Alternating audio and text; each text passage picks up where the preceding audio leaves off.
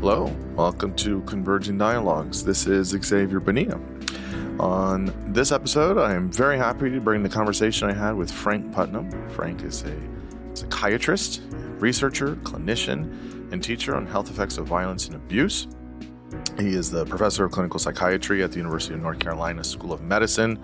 He has formerly been a professor of pediatrics and child psychiatry at Children's Hospital Medical Center, University of Cincinnati College of Medicine.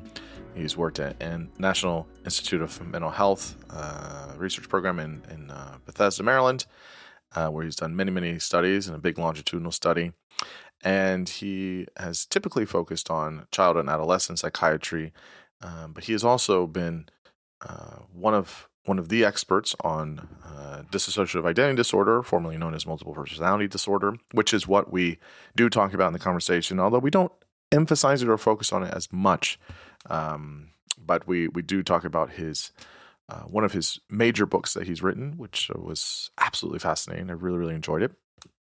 So uh, we start the conversation by by talking about um, you know obviously his his his background and many of the things that he has done and and and how he has been uh, able to to kind of you know do some of this work on uh, uh, developmental uh, stages and, and how we have, this really long longitudinal study to look at trauma um, and and what that looks like through time. Uh, so it's, it's fantastic. Uh, but we mostly talk about his book, The Way We Are How States of Mind Influence Our Identities, Personality, and Potential for Change. Uh, so we talk by defining what are states of being. We talk about the continuous self. Uh, we talk about states of being an infant in child development. We talk about different states and rapid cycling of bipolar disorders. We talk about how important memory is for the self. We talk about personality, the big five with self and states of being. We talk about uh, how mental disorders uh, look like through a state model.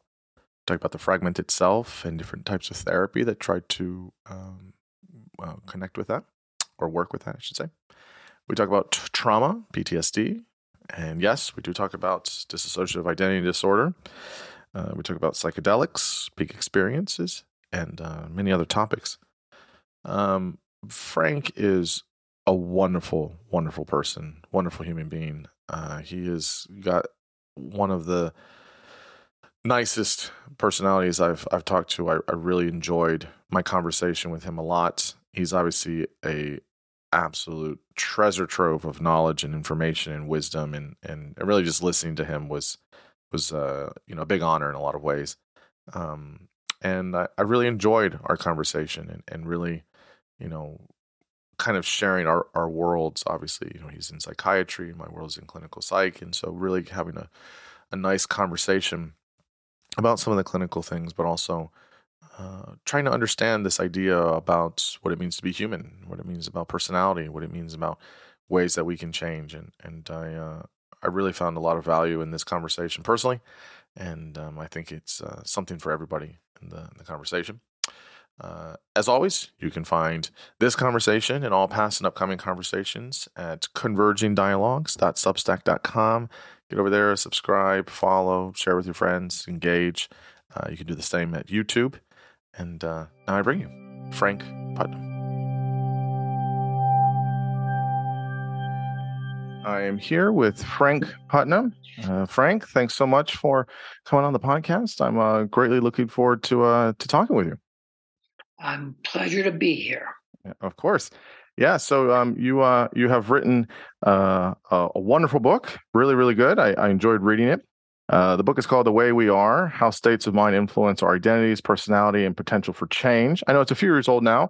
I know you've written a bunch of other things as well. So maybe just kind of give us your uh, potted biography professionally, just kind of what your background's in, uh, some of the stuff you've written on, and uh, anything most current or recent that you've been thinking about. Okay. Well, I'm. Um, I think of myself as a child abuse psychiatrist in the sense that I have been working in the area of child maltreatment for um, 30, probably close to 40 years. And um, that brings you in contact with a lot of different kinds of things, including I, uh, starting out with dissociative disorders. That's kind of how I got there. Mm. Um, so my undergrad was Wesleyan University. I went to uh, MD PhD program at Indiana University. Nice. Then went to do a residency at Yale, and following the residency at Yale, I went to NIH uh, for a clinical fellowship, and there's where I encountered really my first case of not actually not because I had seen other cases I just didn't recognize the disorder, DID, dissociative identity disorder, mm-hmm. until uh, I sort of saw my third case or so at the, the NIMH. And there I began to study uh, dissociation in the context of really working with bipolar disorder. I think it was very important because there I was seeing another group of patients who were rapidly changing state. And that got my interest in states and states of consciousness going. Hmm. Um, but I also got very interested in the effects of child maltreatment on on the development of self and personality. Mm. And um, so after 20 years at NIMH, I went off to run a um, child maltreatment program that had both clinical parts of it, forensic parts, but a lot of research also. And um, there's where I really looked at a lot of the effects of child maltreatment on the developing child, including a lot of endocrine problems, uh, a lot of cognitive issues. Uh, we're actually now looking at a lot of genetic changes, epigenetic changes in our sample. So I've been working in that area for uh, 35, 40 years. My major study started 35 years ago and mm. still goes on. Wow, that's great. Um, so I went from childhood with these individuals, about 200 individuals, to um, about half maltreated, mm. uh, sexual abuse girls. All of them were female, and to now there many of them are grandmothers. And wow. we're looking at their we've looked at their children, and we're looking at them, and we actually spent a lot of time with their mothers. So we have three generations. So wow. that's led to my doing a lot of policy work, mm. uh, spending some time testifying to legislatures and government and about various kinds of models uh, for treatment and intervention. Mm. So mm. that's kind of my career in a nutshell. Yeah, that's that's quite the story career. That's that's fantastic, especially having a big longitudinal study, different cohorts. Uh, that's that's fantastic. That's that's great. Um, so you you've uh, you've written this book. I know you've written some other things, but we talked about uh, the way we are uh, mostly. Um, I guess so. You, you're you're you're in this book uh, positing a kind of framework, I guess, is how I, I see it, of these states of being. Um, so could you could you tell us about um, states, I guess, of being? Many people will think about you can you can look at philosophy and ontology in terms of being and essence and things like that.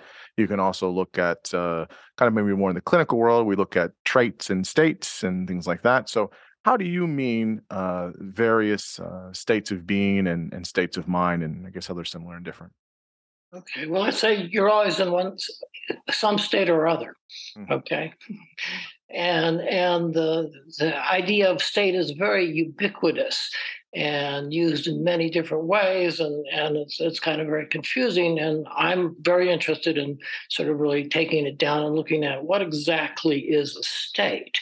And that means looking across a whole variety of states, whether you're looking at drug induced states or dissociative states or depressive states or mania states or anxiety states or, mm. you know, um, epiphanies. All, there are all sorts of states. And I'm interested in extracting what are the state principles that define a state. And so, you know, definitions are always tough. Um, well, where I go I went and searched for my definitions. And what did I say? Okay, here we go. The concept of a state of mind, mental state, state of being is a transient, multidimensional mental configuration of variables that shapes mood, perception, cognition, memory, physiology, and behavior, and is frequently associated with a sense of or of identity, mm. basically. And um, that's drawn from looking at a variety of different kinds of states. Mind, and particularly this idea of multidimensionality. Uh, that over and over again, as I look at the data, what you see is states are defined as sort of clusters of variables, and some of those variables are cognitive, some of them are physiological uh, kinds of variables, but they're sort of discrete spaces or discrete points, mostly kind of fuzzy little balls if you actually plot the data, but they occupy areas of state space that are, are quite unique and um, hmm. this is really interesting I, I, like how you define that. I, something i want to flag now so i can remind myself to get to it later is you know if we're always in a certain type of state state of being or state of mind i guess the question i have is how do we have a kind of continuous self right in terms of identity again i, I know you, we, will probably get to that later but if you want to kind of just flag it here a lot of i, I had a conversation recently, recently with um, a social uh, psychologist uh, out in uh, I believe Stanford. I might be wrong on that. Um, Brian Lowery. He's he's he's he's great. We had a wonderful conversation. We had two conversations actually about this, and you know he he thinks the self is all social construction, right? But he he just goes all the way with it, right? Which I I give him a lot of credit for doing because he just you know he, he makes the claim and then he, he said well explain it you know what's the what's the continuous self? Like how is it what's there? You know if there's nobody in the in the car pulling the levers and driving the ship well, well what is it right? There's no self in there you know? So i guess for for you and, and your framework how do you understand kind of if we're in different states uh, how that connects with self and identity? And and is there a, a continuity uh, of a person of an identity or of a self uh, even with different different states. Well, yes. I mean, this is exactly the issue, which is how do you go from all these different states to something that seems like a relatively smooth operating personality right. mm-hmm. or, or a sense of self. So, in my kind of definition, I think of states as being sort of unique transient kinds of configurations that move from one to another.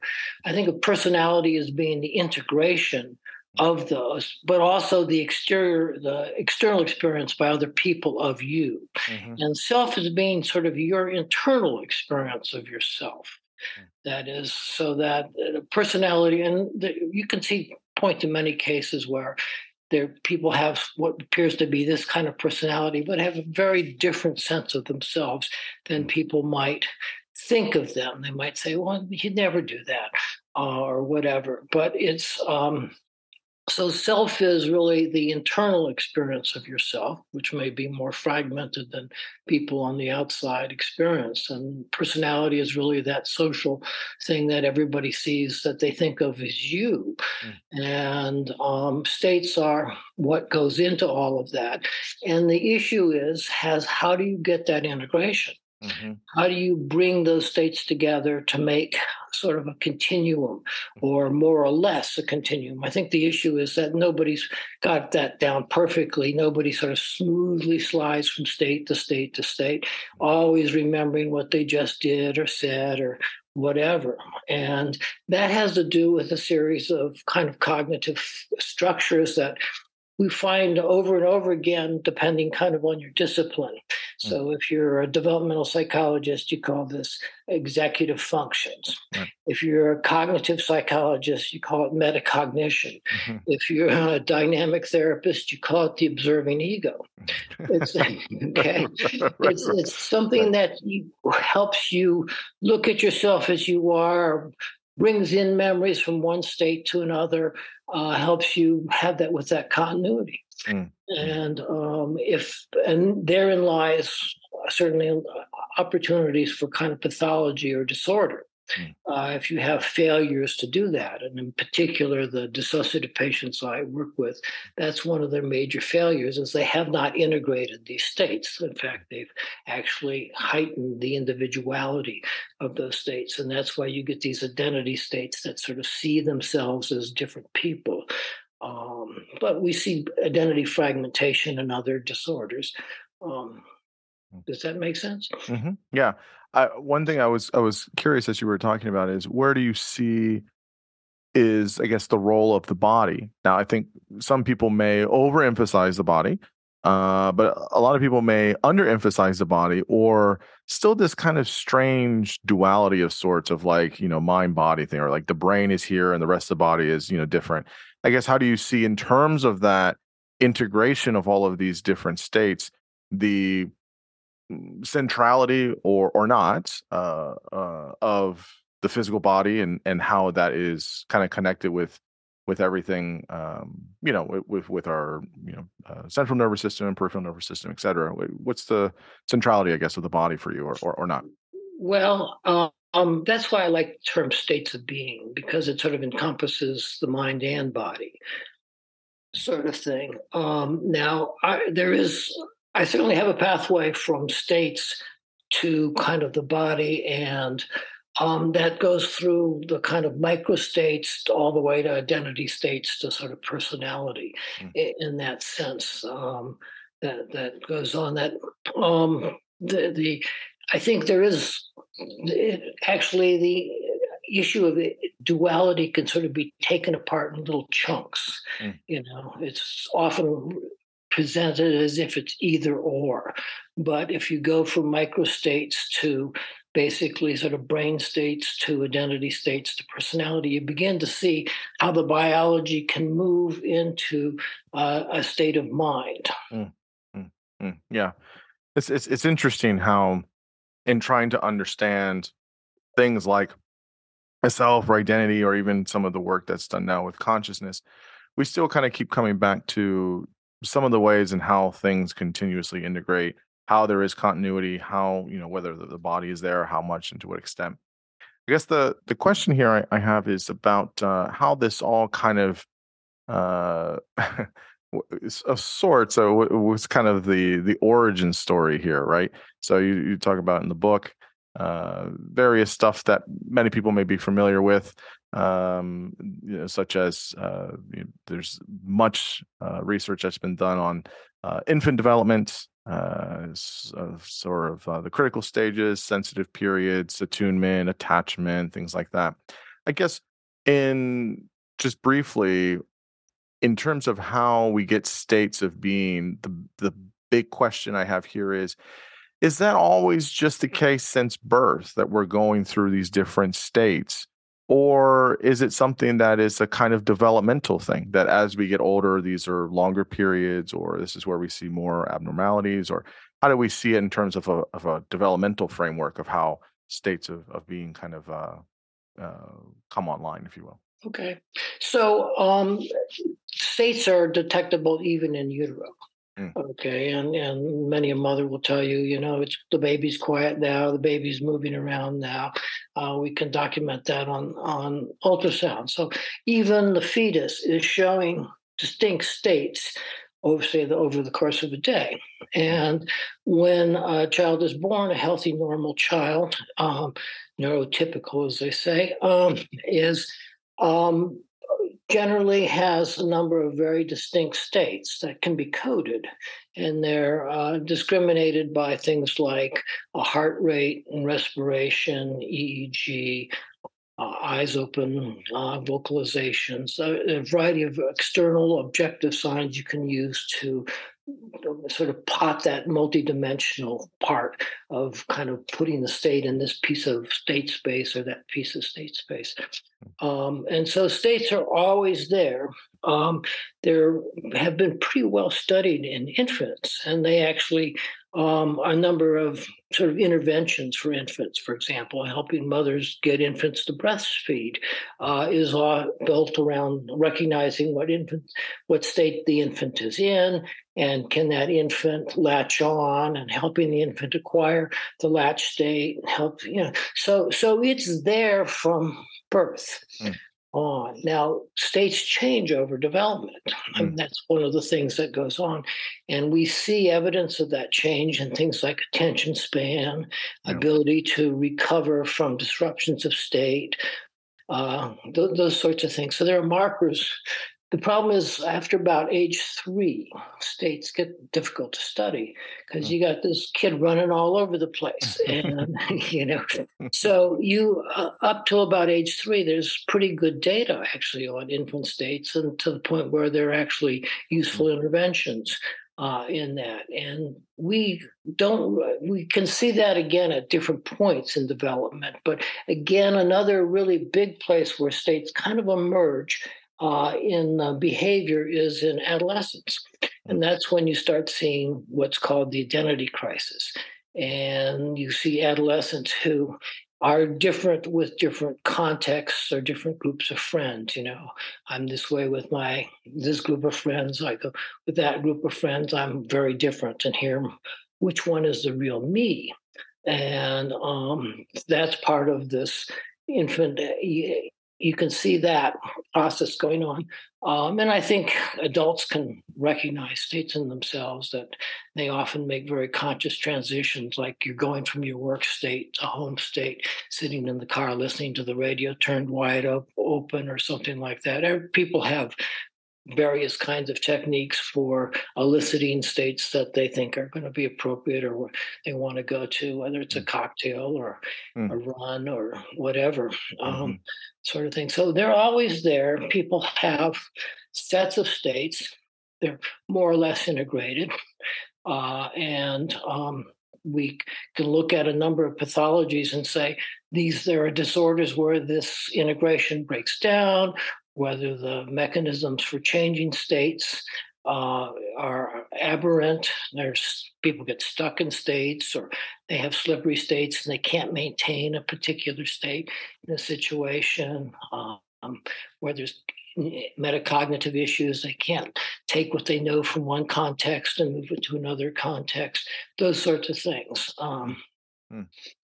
I guess the, the question I have there is real quick is is kind of I guess sort of a footnote is I mean, obviously, there's a much ado that's made with, uh, you know, how much of genetic involvement is here uh, for for everything for for us as humans, and then obviously there's the uh, environmental and cultural context and socialization and things like that. So there's all of these different ways. I guess uh, uh, in infants in the beginning, how much is I don't want to say innate because people read that as genetic or something else, but I guess where do we see, I guess, kind of at the bits and pieces of it, what's contributing to kind of these states? Is it just all of it? You know, certain you know things with the the mother, things in environment, um, and then maybe some of those, such as socialization, might have uh, a larger uh, role to play in you know middle childhood, late childhood. But I guess what do you think are the kind of components of uh, various states that are there? Well, the infant stuff has been, as I said, fairly well delineated. And the uh, sort of newborn infant has basically about five states. Two of them are sleep. One is regular sleep, and one is sort of irregular sleep. And then there's a state called alert inactivity, where the infant is um, awake uh, but is not moving around very much. And then there's a, a waking activity uh, kind of thing. And then crying is actually defined as in these models as a distinct state. Uh, based on kind of vocalization, but you see the blood pressure changes, you see the heart rate changes, and kind of an alert activity sorts of state. And the infant is cycling through these in about two hours. Mm. Okay, and we know that is sort of the normal infant sleep wake cycle. Mm. Now, something comes along and disrupts that cycle. Uh, they wet their diaper, they're hungry. Then that's the role of the caretaker comes in and attends to the problem and provides soothing and often resets that model. Uh, so that it's it's going on. And as you develop, more states are added, and sort of more pathways among those states are added. Uh, kinds of things. So the caretakers are extremely important. And what we see in some some disorders is that where there's been severe attachment problems, the people tend to go into uh, dissociative states. There's mm. very strong correlation, remarkably, actually, like 50% of the variance over 18 years is explained by the issues of uh, poor attachment in in two studies, uh, and it's those are hard studies to do because you have to course, course. You know, measure the attachment when they're 18 months or something, and measure it again when they're 18 years. Mm-hmm. Um, yeah, yeah, yeah. No, that's that's that's uh, definitely fascinating. I want to ask you uh, about some of the DID stuff and and and um, and a few other things. Um, but I guess before that bit of it, it sounds like there's these cycles as you're talking about in infants, which are kind of well established. But there, it, uh, is there a kind of um, I don't want to say a mirroring of sorts, but there's also the sleep cycles we know about our sleep stages. So when we are yes. unconscious, right? So I guess talk about how about about about sleep and how you understand that as different states as well whether you can go into rem sleep or non-rem sleep or um, but just the, the typical uh, you know four or five adult sleep stages exactly well this is actually the example i use a lot because pretty much everybody knows about sleep mm-hmm. and you know for years and years and years sleep was regarded as you were asleep or you're awake as a unified state. And then in the 50s and 60s, you had people like William Dement who began to break it down into what they called stages. And um, what we see in the regular sleep at night in somebody who's healthy is, in fact, a cycling through these stages three or four or five times uh, where they where they go from uh, you know awake to drowsiness into stage one, stage two, stage three, stage four, into REM. Often a little awakening after REM, and then reset the whole thing, and and uh, with some lengthening of the REM cycle over the course of the night. And so this is one of the uh, kind of principles here is that sleep is a state, but it's made up of substates uh, which are those, and each of those is sort of physiologically distinct.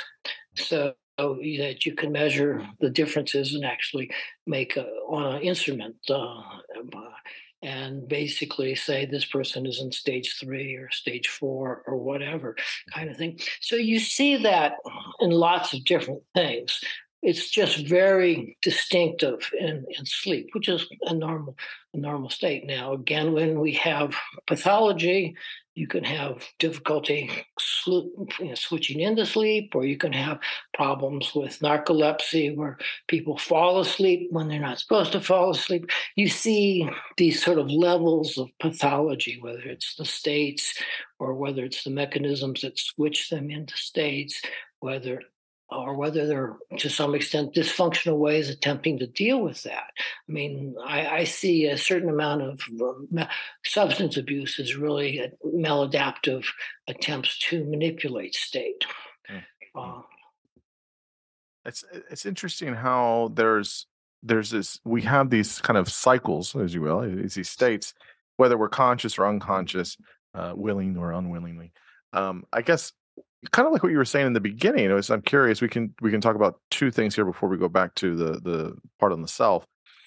Is one thing you talk about in the book and in various places, but you talk about uh, kind of the the rapid cycling seen in uh, states um, with people that have bipolar. Now, I I'm a little fuzzy on this. Um, I don't know if if still in the clinical literature we still use rapid cycling as a as a term. I know that was on the old dsm-4 uh, in my clinical work we used it when i was you know uh, in, in, training but I, I, don't hear it used as much anymore. But either way there are for listeners rapid cycling is this thing for folks that have um, uh, bipolar as a as the the the the shortening of the interval between a manic or hypomanic and a depressive episode, so that the the point of um uh uh what's the word I'm looking for? Refractionary kind of period of sorts is is lessened, so that way basically you're having uh your return to baseline whatever that may be is shortened and shortened and shortened as you're more continuing to cycle through mania hypomania or, or depression. And so in terms of where we see abnormalities, if you will, or dysfunction, if you will, in states, such as in, in this example with bipolar, what does that tell us about folks that are switching states too fast or where it's dysregulating their kind of homeostatic kind of way of interacting with, you know, others or, or themselves in the world? Right. So what I, I was on a unit for three years that sort of collected and studied rapid cyclers. And rapid cycling in the sense of they switch back and forth between mania and depression often over a period of a few days. Mm-hmm. So mm-hmm. bang, bang, bang, bang, like, like that. Mm-hmm. And so um, one of the things that convinced me was that it was possible to go from being profoundly depressed to being manic in the blink of an eye um, and which said that you don't have to make this very slow journey out of depression, mm-hmm. uh, for example, to get out of the depressive state, mm-hmm. and which is of course composed of all sorts of substates, if you if you think about it that way. Um, and I think that's what we're starting to actually see with some of the new interventions, like the RTMS and some of the new drugs, like the ketamine, where and yeah. some of these infusions, which is that you mm-hmm. don't have to wait six weeks for the drug to kick in. You can actually change people's state uh, within 48 hours or 24 hours or something like that. So it says that that possibility is there um, to to really kind of kick out of states. The question is, what do you take the person from to where do they go? And mm. uh, when we were doing it, it was always difficult to control. We could get them out of um, depression, but bang, they could go into mania, mm-hmm. and um, which wasn't very helpful. So mm-hmm. And, and you see that with some drugs. Some of the antidepressant drugs all of a sudden kick people into mania. Yeah, so, right. so, and there's a case where there's kind of an instability in the switch mechanism and kicks them into another spot of state space. Mm. So that that's what um, really impressed me. Plus, looking at things like panic attacks. You know, mm. panic attack is a state. Uh, mm-hmm. comes on very quickly, very consuming experience, very unpleasant experience for people. It usually um, fades over time, so it usually decreases so they feel less and less panic. So you may have a very quick onset within a minute or so, and it may take you know 20 minutes or something to sort of run its course, mm-hmm. and that you know identifies a different principle or a principle that's worth sort of bringing out here, which is the way into a state is different than the way out of it. Mm. Um, and uh, if you look at switches between state A to state B, it's different than state B to state A. And the hmm. example I often use is sleeping, waking, and, and falling asleep. That you that you fall asleep differently than you wake up. Typically, mm. people wake up being uh, and um, they may take a while to fall asleep with a hmm. couple of you know slipping in and a couple of myoclonic jerks kind of thing. So um, the way in and way out is is different usually. Hmm. So you know, one thing that's coming to mind here when you're talking about this, which will will will kind of dovetail into my next question, which is, so is there a kind of ceiling? Again, that would be different, I would assume, for different folks. But is there a ceiling on how many states someone can be in? And second to that is when we're talking about states, this isn't just affect or mood or anything. It might be an, encompassed within that, or or mood or affect might be encompassed in that. But we're talking about state in a more kind of global sense, or the kind of gestalt of where the person is at. Not just this is a change in mood or affect or or something like that. So I guess you know how many you know, is it, is it kind of an infinite number of possibilities kind of thing, or do people kind of have like a kind of nucleus of sorts of like the kind of major states they kind of go in and out of maybe differently? But how do we, from the literature that we know, how does it usually present for different folks? Okay, so um, first of all, I'd say affect is sometimes a mark for a state. So, you know, extreme affects can be whether it's like anger or hmm. sorrow mm. or something. So, so often states are named by kind of the predominant dimension. Mm. So, if mm. the dimension's affective, if the dimension is motoric, it might be catatonia. Hmm. You know, so so um, the so the states are named differently, but but they you know all have this stateness quality to them mm. as i um, talk talk about it. Um, so can you have infinite number of states? I guess maybe. I mean i think of this idea of state space that you've got kind of a range of uh, variables and that you a state is sort of a uh, kind of a fuzzy point in that because the states kind of wax and wane over time uh, as a sort of build themselves up and as they let themselves as they sort of dissipate uh, and bleed into the next state kind of thing. But generally um, people have states that are related to context and we're talking about normal mm-hmm. neurotypical kind of stuff um, so you might have a set of states that go with work, or you might have a set of states that that go with uh, going out on a date, or you know, being with uh, kind kind of thing. So you would you would have kind of clusters of states uh, that go, and every once in a while, maybe something would expand your states. You would do something that you'd never done before, and you'd have new states that you'd never experienced before um, kind of thing. And I think there's a drive to do that. I mean, we see that in children, uh, this idea of, you know, hanging upside down or twirling around on the swing or, you know, getting dizzy. They're, they're kind of exploring different states and doing that. Mm. Um, and so there's sort of a drive in many people to try something new, do something different, mm. um, and explore new states. Mm. Yeah, that's that's I, I, like the way you explain it because it, it does kind of give almost like there's these scripts or or schemas of of how we we you know what, there's a state of being you know in a particular environment or context with certain people which you know it's obviously going to look different for for each person but it's interesting to see that variance of of how it presents. I want to go back to the idea of the self uh which we were talking about. So one thing about that that you bring up in the in the in the book which i want to i really want to ask you about is how much of our identity and sense of self is connected to the memory of ourselves right? I think there's this interesting thing about how we know who we are based on the memories of how things are. Like what does it mean to be me? Well i have to usually go in my mental rolodex and and you know think i mean i don't do this all the time but i'll think about like when I was five and 15 and 25 and 30 and and I, I'm I'm going in my memory bank to say like, oh, I have this memory of myself, whether it's accurate or not, it? but there's this idea of these memories. How how much is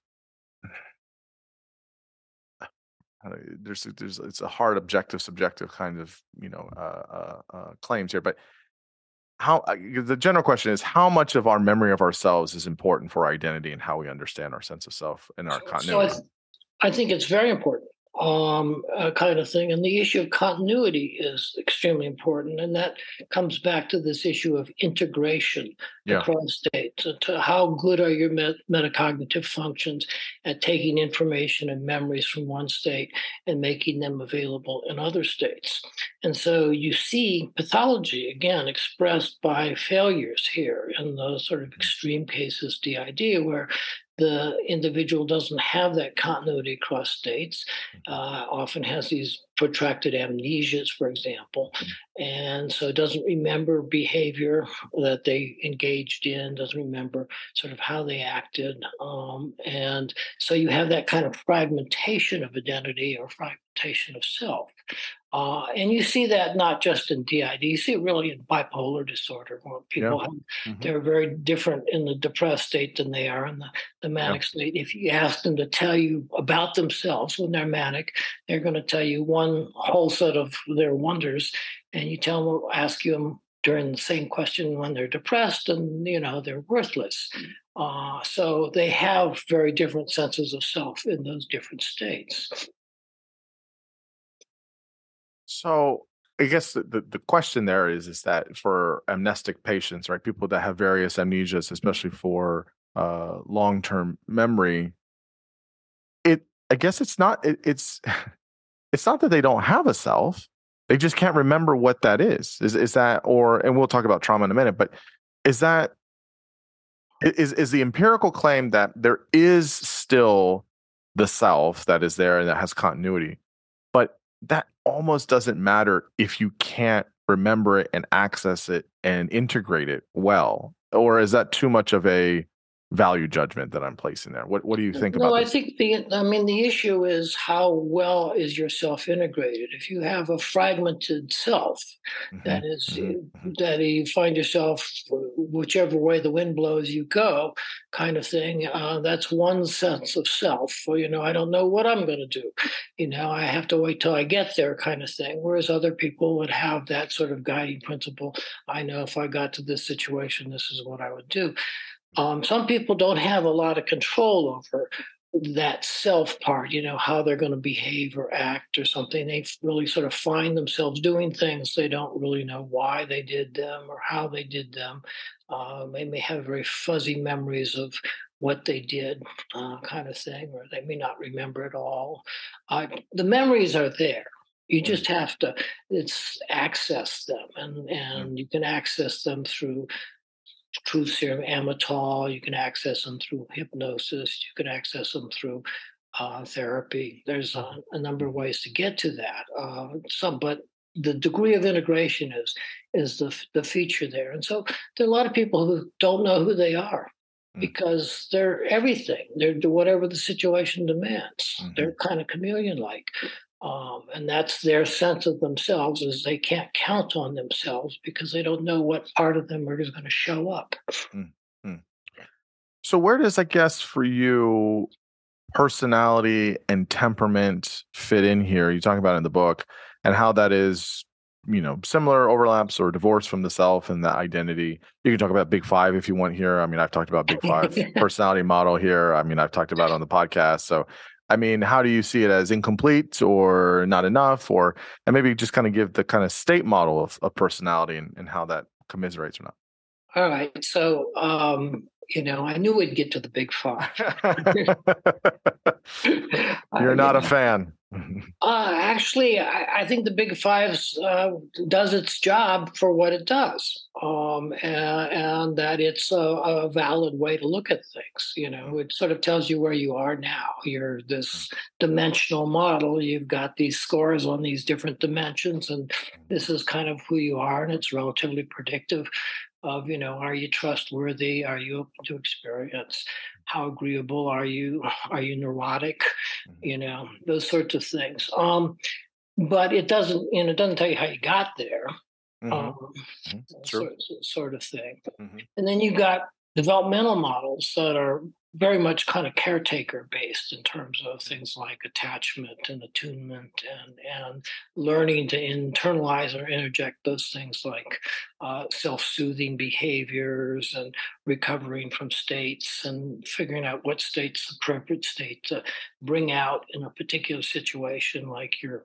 being taken to church well how do you behave in church versus how do you behave in at the stadium with your dad who's you know rabid fan or whatever you know you've got you've got these very different sort of institutional expectations of what state you should be in hmm. uh, so um, th- those are and then there's dynamic models which i don't find much you know support for but you know people are into oedipal complexes and things like that um, uh, but i think uh, th- that the state model basically says you know you, this got the developmental piece your caretaker has a lot to do with um, sort of your ability to integrate across states and your ability to access information. I mean, early on, it's the caretaker who says, Remember what we learned at, at grandma's? Let's practice that here. You know, so you know, oh, I take what I learned in grandma's and I bring it to this particular context. And and so uh, help, helps you with that um, uh, situation. But, uh, you know, there was another part to your question, but we'll get there. I guess. Yeah, yeah, yeah. No, no, absolutely, yes. So I guess with, with there's these ideas about the self that you've kind of covered the states of being. Um, so I guess now, where where does it when when does it go wrong when we have you know pathology or disorders or dysfunction? Kind of give us the I guess the overview of how the model works for understanding various uh, uh, uh, disorders or or certain states of pathology, and then we can talk about uh, trauma and um, uh, DID. Okay, So I would stress that I don't think that all mental health problems can be explained through a state model, but I think there are some that it provides a valuable insight into things like bipolar disorder, anxiety, panic attacks, uh, catatonia, dissociative identity disorder, mm. um, things, those sorts of that are characterized by people getting caught in different states that are dysfunctional. So I kind of identify about five levels at which there's pathology or could be pathology in the state model, and again, which we could do interventions at those levels, depending. And so the first is the states per se. You could have depression, anxiety, dissociation, panic, anger dif- difficulties, protracted grief, paranoia. And we often seek to disrupt those states. We seek to break the depressive state, kind of thing, to to um, maybe substitute another state for that. And then there's disruption of those state cycles I we've talked about a little bit, which um, it may involve people having kind of being stuck in a state like depression or having difficulty staying uh, constantly in a state and having flipping back and forth like the bipolar rapid cycling bipolar um, and and there we did a lot of work on uh, circadian cycles with with these individuals and sort of reestablishing that. For example, many of the depressed patients are very seriously uh, lagged in a sense. They have a day night reversal often. So they're up all night and they're sleep during the day kind of thing. And so you walk them around the clock and get them back in tune. And that often helps uh, restore. So dysregulation of the state cycles, mm. uh, switching problem that some people are easily sent over the edge, that they have a very sort of tr- easily triggered switch mechanism. So you may have to work on that in terms of sensitivity or desensitizing them in some fashion, uh, or maybe they're prone to rumination and you have to kind of break that up. Um, so you can have a sort of slippery switch mechanism or a stuck switch mechanism. And then there's this metacognitive failure to integrate across states, which leads to mm. problems with the fragmentation uh, of the sense of self and the sense that you can't trust yourself. You don't know who's going to show up mm. uh, at that situation. You can't often use what you've learned. So people say, I knew that, I just, I couldn't get to it. Mm. Uh, kind of thing. So you may have that information, but it's not useful to you because you're in a state where you can't access that information uh, kind of thing. So that's something that therapy is actually pretty good at in terms of helping people learn to to get to what and use what they know. And then there's kind of the maladaptive attempt to manipulate states. So taking drugs. Now, often you hear from many of these people, when I take drugs, that's the first time I feel normal, mm-hmm. Uh, mm-hmm. Uh, kind of thing. So that that that often part of that self medication process is really helps them maybe stabilize the state or deal with some of the kinds of things that are disruptive for for the states. And then ultimately, what I'd call aberrant state architectures, that your series of cycles and moving among those cycles is somehow messed up. And um, you know, that may be day night reversal in some ways or things like narcolepsy. Mm-hmm. So each of those is kind of a level where this model can go wrong and produce a problem. But we also have interventions that work at many of these levels. We just don't have an integrated model of using these interventions mm. uh, consistently. People tend to go after one level or another level. Uh, you know, they're going to give them a mood stabilizer, but we're not going to deal with the integration stuff mm-hmm. or mm-hmm those sorts of things. Yeah. So what, when you're talking about the fragmented self, um, of course, I'm going to think of Heinz Kohut. I'm going to think of even some Carl Rogers. You know, as a kind of you know, so. There's a lot of, um, you know, so for listeners, Heinz Kohut is the the uh, self psychology within the kind of a contemporary psychodynamic uh, theoretical model for therapeutic treatment, kind of a updated, uh, more well-rounded, using uh, a different model of how we understand narcissism for kind of uh, well, it's modern now, but I mean compared to Freud. So he was kind of doing this renaissance of Freud, but with just all the updates and all the things and his own stuff. And the fragmented self was a was a huge component for his his theory, and that's where he comes up with the idea of the the tripart model, which is you know the mirroring and the idealized imago and the twinship and all that stuff, which is rooted in some attachment stuff and out of object relations. And Carl Rogers is obviously within the existential humanist um, uh, theoretical uh, model with his person centered. Um, and most people will know about kind of the you know uh, unconditional positive regard and um, many of the other you know em- empathy his other uh, kind of therapeutic tenets, but his actual theory was pretty uh, thoughtful. It was it was deep and thoughtful in its own way, whether you subscribe to it or not. So, anyways, all that to say, there have, I guess, been I don't know about currently, but uh, kind of the kind of flagship, I guess, therapeutic uh, theoretical frameworks uh, have tried to use this idea of the fragmented self in uh, a psychotherapy kind of uh, framework to try and fix it, to try and, and, to try or to manage it. Uh, there have been attempts, at least, of, of doing that. I guess for you, whether it's those that I've just kind of uh, mentioned or others, how, do you feel about advancements as opposed to just saying, "Oh, here's a mood stabilizer," and you know, there you go. How do you feel about other types of therapies or whatever that have tried to, I guess, correct for that or manage or augment some of the fragmented uh, uh states of self?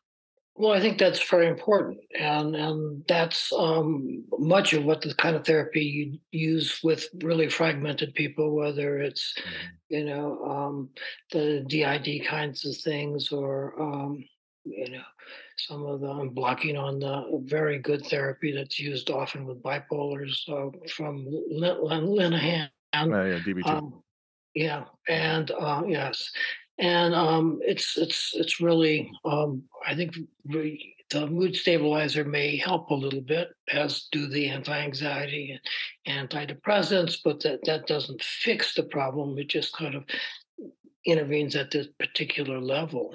Um, so right. I'm, you know, a, a, relatively big fan of therapy. Um, yeah. that's usually how I explain it as well. As I say, you know, sometimes people need meds, and meds is good because it helps, you know, kind of kind of clear the blockage of sorts. So it doesn't it doesn't flood you, it doesn't overwhelm you to because you can't really do work in kind of your standard talk therapy uh, if you're too too overwhelmed or too flooded with all of the the symptoms there. So you kind of turns the volume down a little bit, kind of clears out the fogginess, and then you're able to kind of do some of the more uh, you know deeper work and try to try to at least manage and or um, correct for some things. So I, I we're we're in full agreement there. Um, yeah, yeah, we are.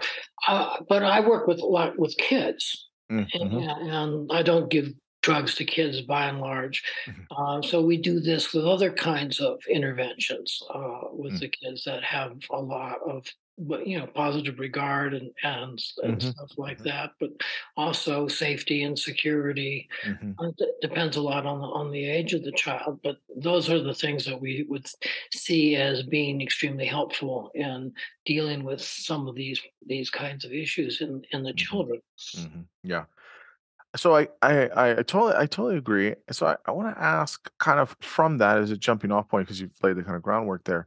So let's talk about uh, I guess trauma. There's the the the the latest uh, Bible definition, DSM-5 TR now uh, has criteria for PTSD. Of course, we know trauma is um, definitely not just PTSD or acute stress. There's you know just obviously different models. Um, obviously, we we both know uh, uh, Judith uh, and and in her work. so I guess w- what is your understanding of how to conceptualize trauma um, within a kind of uh, seen as almost as a state disorder of, of sorts. Yeah, well, if you think about trauma, it it often evokes a profound state. If you think you're about to die, this is an extremely powerful state to be in. Uh, if you are continuously being maltreated, it's a state that you see the maltreatment coming usually. Um, and, and, so often you switch into a state that's able to sort of tolerate that maltreatment uh, uh, process. Um, I think the, the DSM, I, I, have a lot of issues with DSM. Uh, jo- join the club. Join the club. you know, although if you look at most versions, somewhere my name appears in there, usually as a reader or sometimes on a committee or something. But that's an attempt to make it better. There you go. There you go. You know, uh, it's uh, one of the things I do is I show the um, residents, for example. I have I, I started my training in the year of DSM two or in the era of DSM 2 mm-hmm. was uh, DSM two is a hundred pages. Mm-hmm. Okay, DSM five TR is a thousand pages. right. It's it's it's ever growing. We're going to need to have two volumes in the next one. Absolutely. Um, it's sort of slowly getting things right in my sense. Uh, as uh, I think one of the, for me, one of the major things was the recognition that PTSD with dissociation, mm-hmm. which is now a category, mm-hmm. is clearly different than PTSD without significant dissociation. We see mm. that physiologically, that without dissociation, sort of response to traumatic stimuli are kind of hyper arousal, mm. whereas uh, with dissociation, response to traumatic stimuli are hypo arousal. That is, the person shuts down, heart rate mm. drops, uh, skin conductance goes down, all the kind of measures of arousal actually go down. This is the freeze part, you know, mm-hmm. it's really mm-hmm. fight, flight, or freeze. Mm-hmm. And of course, freezing is the mechanism that uh, young animals and people, you know, children adopt in the context. They become frozen with fear. And that's uh, adaptive in, at some level, but it becomes a maladaptive uh, uh, adaptation, so to speak, over time to trauma. Mm. Um, so many things qualify as trauma, and it's very hard to quantify trauma mm. um, in, in many ways or understand why something is necessarily trauma um, for this person, but not necessarily a traumatic experience for that trauma. So, to a certain extent, you have to accept trauma as at face value, I think, uh, mm and respect somebody's trauma story. Mm-hmm. Um, but it's it's a very powerful induction of state that goes along with trauma. And then, if particularly in, in our longitudinal study of incest, our average victim was had um, was abused once a week for one to two years. Mm. Or once or twice a week for one to two years, somewhere around 100 to 200 um, molestations. Well, that's very different than a single episode. Certainly. That leads to a whole different set of adaptations. Mm-hmm. And then there's all other variables about what was done, who did it to you, mm-hmm. um, the, that, that sort of thing. So, so there's a lot of, you know, I think one of the things that experience I experienced working in the trauma field was people will say, well, what's a trauma disorder? Everybody's got trauma disorders. Everybody's got bad things that happen to them and you know statistically everybody's got one or two um, there is a kind of a threshold effect but also so many other things have to do with the way did you have safety? Did you have supportive caregivers, et cetera? So that, you know, what may be traumatic for one person is not necessarily for another. Mm-hmm. Um, mm-hmm. But we, where we see in the dissociative disorders is this very early chronic trauma. This mm-hmm. is always going on, it, often associated with a kind of, um, you, you, never know what that caretaker is going to do. Are they going to be nice to you? Are they going to be nasty to you? And so you're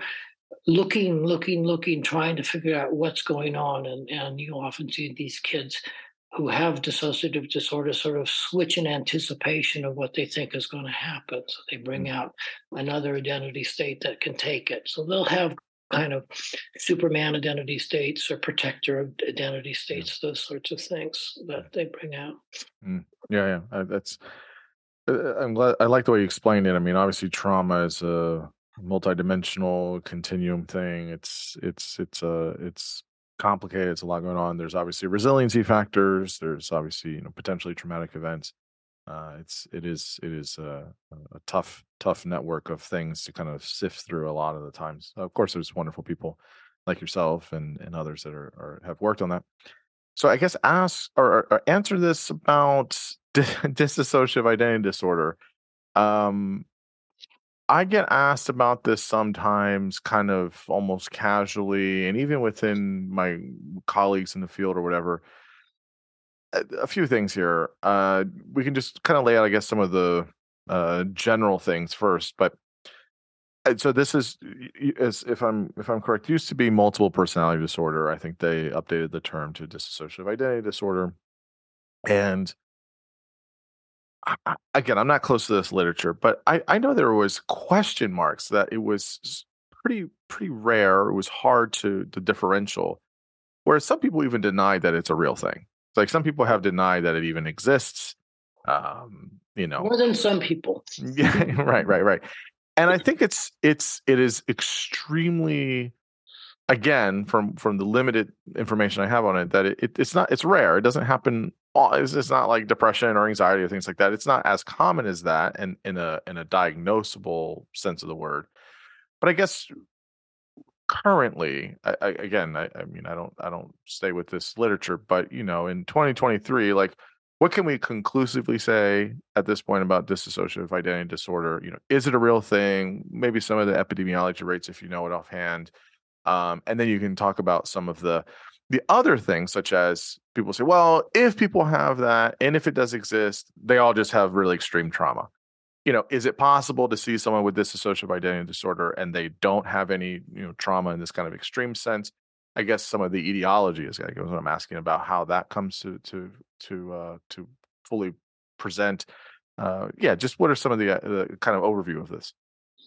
Okay. Um, well, certainly there's a lot of pushback about it, and I think the part of the problem is is that people are pushing back against a stereotype that exists on sort of the Hollywood you know, the Sybil, the Three Faces of Eve. This is, you know, not representative, but most what most people think they know about it is based on this kind of literature, the books, or yeah. uh, seeing the movies, or so, something like that. It's not really like that at all. Mm-hmm. Um, it's it's it's kind of like a very extreme bipolar in the sense that this is a person flipping back and forth between different states of consciousness. These states are identity states as opposed to affective states.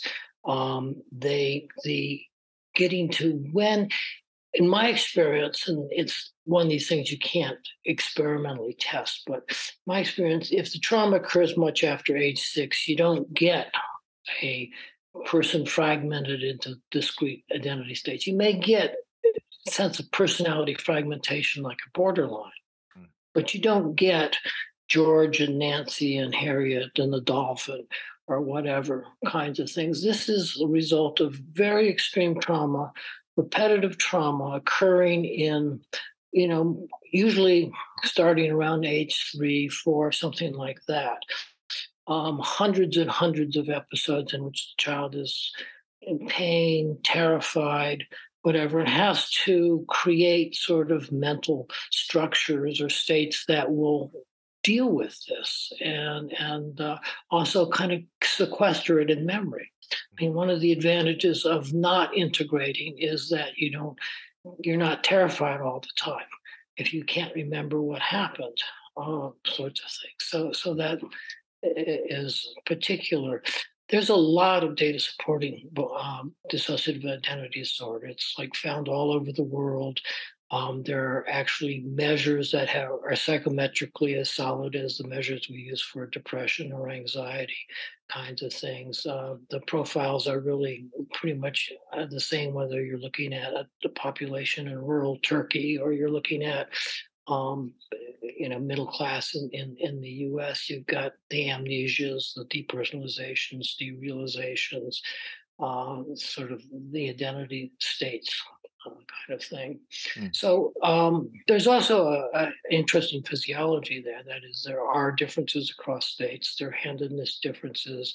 There are some very profound speech differences. That's what gives the sense of these identities being different people. Um, I worked with a, um, speech uh, PhD person at the NIH where um, we taped them and did spectrograms, and we saw really some very dramatic changes. Had to do with the changes in the, the location of the um, vocal cords that uh, they moved up and down in the strap muscles and and um, so we could actually see these changes in, in the speech we'd we would also get classic stutter in one personality and not in another. Mm. Um, th- those sorts of things. Uh, so there, there's there are real differences, but there are also continuities. If we look at things like habituation to a noxious stimuli, they habituate across personalities. So if you habituate one personality, that habituation goes across all the other identity states. So they habituate in the same way. But if you ask um, one identity state to learn a list of words and another one to learn a highly similar list of words, um, they keep them separate because they didn't hear or they're amnestic for that. Whereas most people would get bleed through from one list to another, mm. um, kinds of things. So we can demonstrate some tests in which they do better uh, than uh, your normal control. So there, there's something going on there, but it isn't the dramatic, you know, mm. way it is. And part of what you're doing is trying to break down those barriers. Um, and and generalize the information. That's where a lot of the therapy comes in. Mm. Um, mm. But even without, I mean, there the you asked about the epidemiology, so we um, tagged on to a large national study, mm. um, and um, and of so supposedly representative uh, Americans, uh, not patent. It wasn't a clinical study; it was a, a, general population study, and we found about 4% of, of the US population reported dissociative, extreme dissociative experiences. We didn't diagnose them, but we, sure. we, we, looked at, you know, are they reporting amnesias? Are they reporting disremembered behavior? Mm-hmm. Uh, these sorts of things. And so that was about 4%. If mm-hmm. you stand at the emergency room door and do careful interviews, you get upwards of 10, 12% of people presenting for admission. So it's mm. much higher um, than, than people realize. It's not as rare um, mm. as, and it's often mistaken for schizophrenia mm. or for bipolar disorder, um, mm. kinds of things, which is. Hmm. Wow. That's it's interesting. I, I, again, I haven't, um, I, I think you're right. I think you know, there's sometimes at a certain certain uh places in time, certain Hollywoodizations of of of things, especially in in the mental health field, are probably more harmful than than good. I mean, I, I still have clients that will come to me and mention One Flew Over the Cuckoo's Nest. I'm like, my goodness, that movie's been out 50 years. Like, it's not like that anymore. we don't even have inpatient hospitals like that anymore. Like, it's it's you know, it's kind of a extinct thing almost. So it's it's interesting how things just kind of live within culture and things like that. So it's it's interesting. Um, just. Just a, a, note on that. I, uh-huh. I've worked with a couple of producers who are doing shows like Netflix or something. I cannot convince them not to use those sort of mm. those models. Um, mm. I say those are 50, 60 year old models. Right. You know right. a great deal more. I'll take them down. I'll show them the experimental mm. studies. They yeah. want to go back to that model. Yeah. There's a perpetuation in the media yes. that they, you know, this is what they read, this is what they understand, this is what they're going to present. Well, well, and I think it's just that. I mean, there's the the sensational element of it that sells, and I think that that's what people really kind of like, and it's the the oohing and the eyeing. I mean, right? It's, I mean, you know, I don't know if you have. I, have worked in, uh, in forensic hospitals, and people will you know talk about you know Mindhunter or they'll talk about the Zodiac movie or you know all these things and it's like it's not really like it's, it's not you know but people want to have you know the the kind of sensationalism of it so it's which is uh, I think there's maybe a few things of exposure and people calling causing awareness for people but I think most of it is it's just if you have to do a lot of correcting about it I don't know how helpful it is but um so I want to ask uh, uh, uh, towards the end here. It's a back part of the the book. You talk about various changes. So I want to talk about uh, peak experiences, meditation, even religious activities. But before that, I guess the question I have is is about this kind of um, I can't even say a renaissance for it. I mean, I think it's just kind of a uh, uh, it's it's kind of like blowing the dust off of the the research uh, studies from 60 years ago and and just you know trying to make up for lost time on on psychedelic research which is we're doing now which you mentioned some of the ketamine you we're, we're doing psilocybin uh, shrooms uh, mdma uh, etc um, what do you what do you what do you make of of this research, let's put it that way, and then also potential clinical use for certain populations for trying to um, understand or have a uh, I don't want to say curative, but a maybe therapeutic effect on various states uh, for folks that have things such as you know a PTSD or or or other things that it's, it's uh, I think been used for. Right. Well, I think this is a, another example where we're learning that people can make very profound changes in a very short time and that they can have experiences that really reshape them and that personality is mutable in some sense and to some extent that is accessed by creating some really weird state that allows them to have a perspective that allows them to make a change that they couldn't see or make in other situations I, one of the things I see as I look across kind of this literature, particularly the kind of drug induced literature, is one, pretty much any drug that has powerful psychogenic or psychodynamic effects, or what am I trying to say, psycho cognitive effects, can produce uh, differences in, in, in, states. And so you can get this with um, sedatives, you can get it with psychedelics, you can get it with amphetamines. Um, uh, so the drug itself isn't necessarily always that important. It's the idea that that drug produces some very profound state that's out of the individual's usual sort of experiences. So during World War II, there were studies like is, there was a lot of this work with uh, altered states for combat fatigue, and it was very mm-hmm. successful. I mean, uh, the cure rates were around 70%, or at least the return to the front line rates were about 70%, whereas during World War One, it was miserable. I mean, sort of nobody got over shell shock or whatever they wanted to call it at that time. Um, whereas uh, but so they looked at, you know, was hypnosis or sodium amytal better? It didn't matter. All that mattered was that you produced kind of an altered state in which you could work with that material that the, the person brought up um, in in that context, and uh, so that wasn't unique to those states. Uh, I think psychedelics are one of the most powerful state altering kinds of tools that we have, and so it's not surprising that we're seeing um, effects in things like trauma and uh, PTSD and, and uh, other other situations like that. Mm. Yeah, yeah, absolutely. And so, kind of along these lines, I mean, is people find other types of of ways of of creating changes in in various states, uh, such as through meditation or mindfulness, uh, sometimes religious activities, um, I don't know if hypnosis is still used like it was, you know, 60, 70 years ago.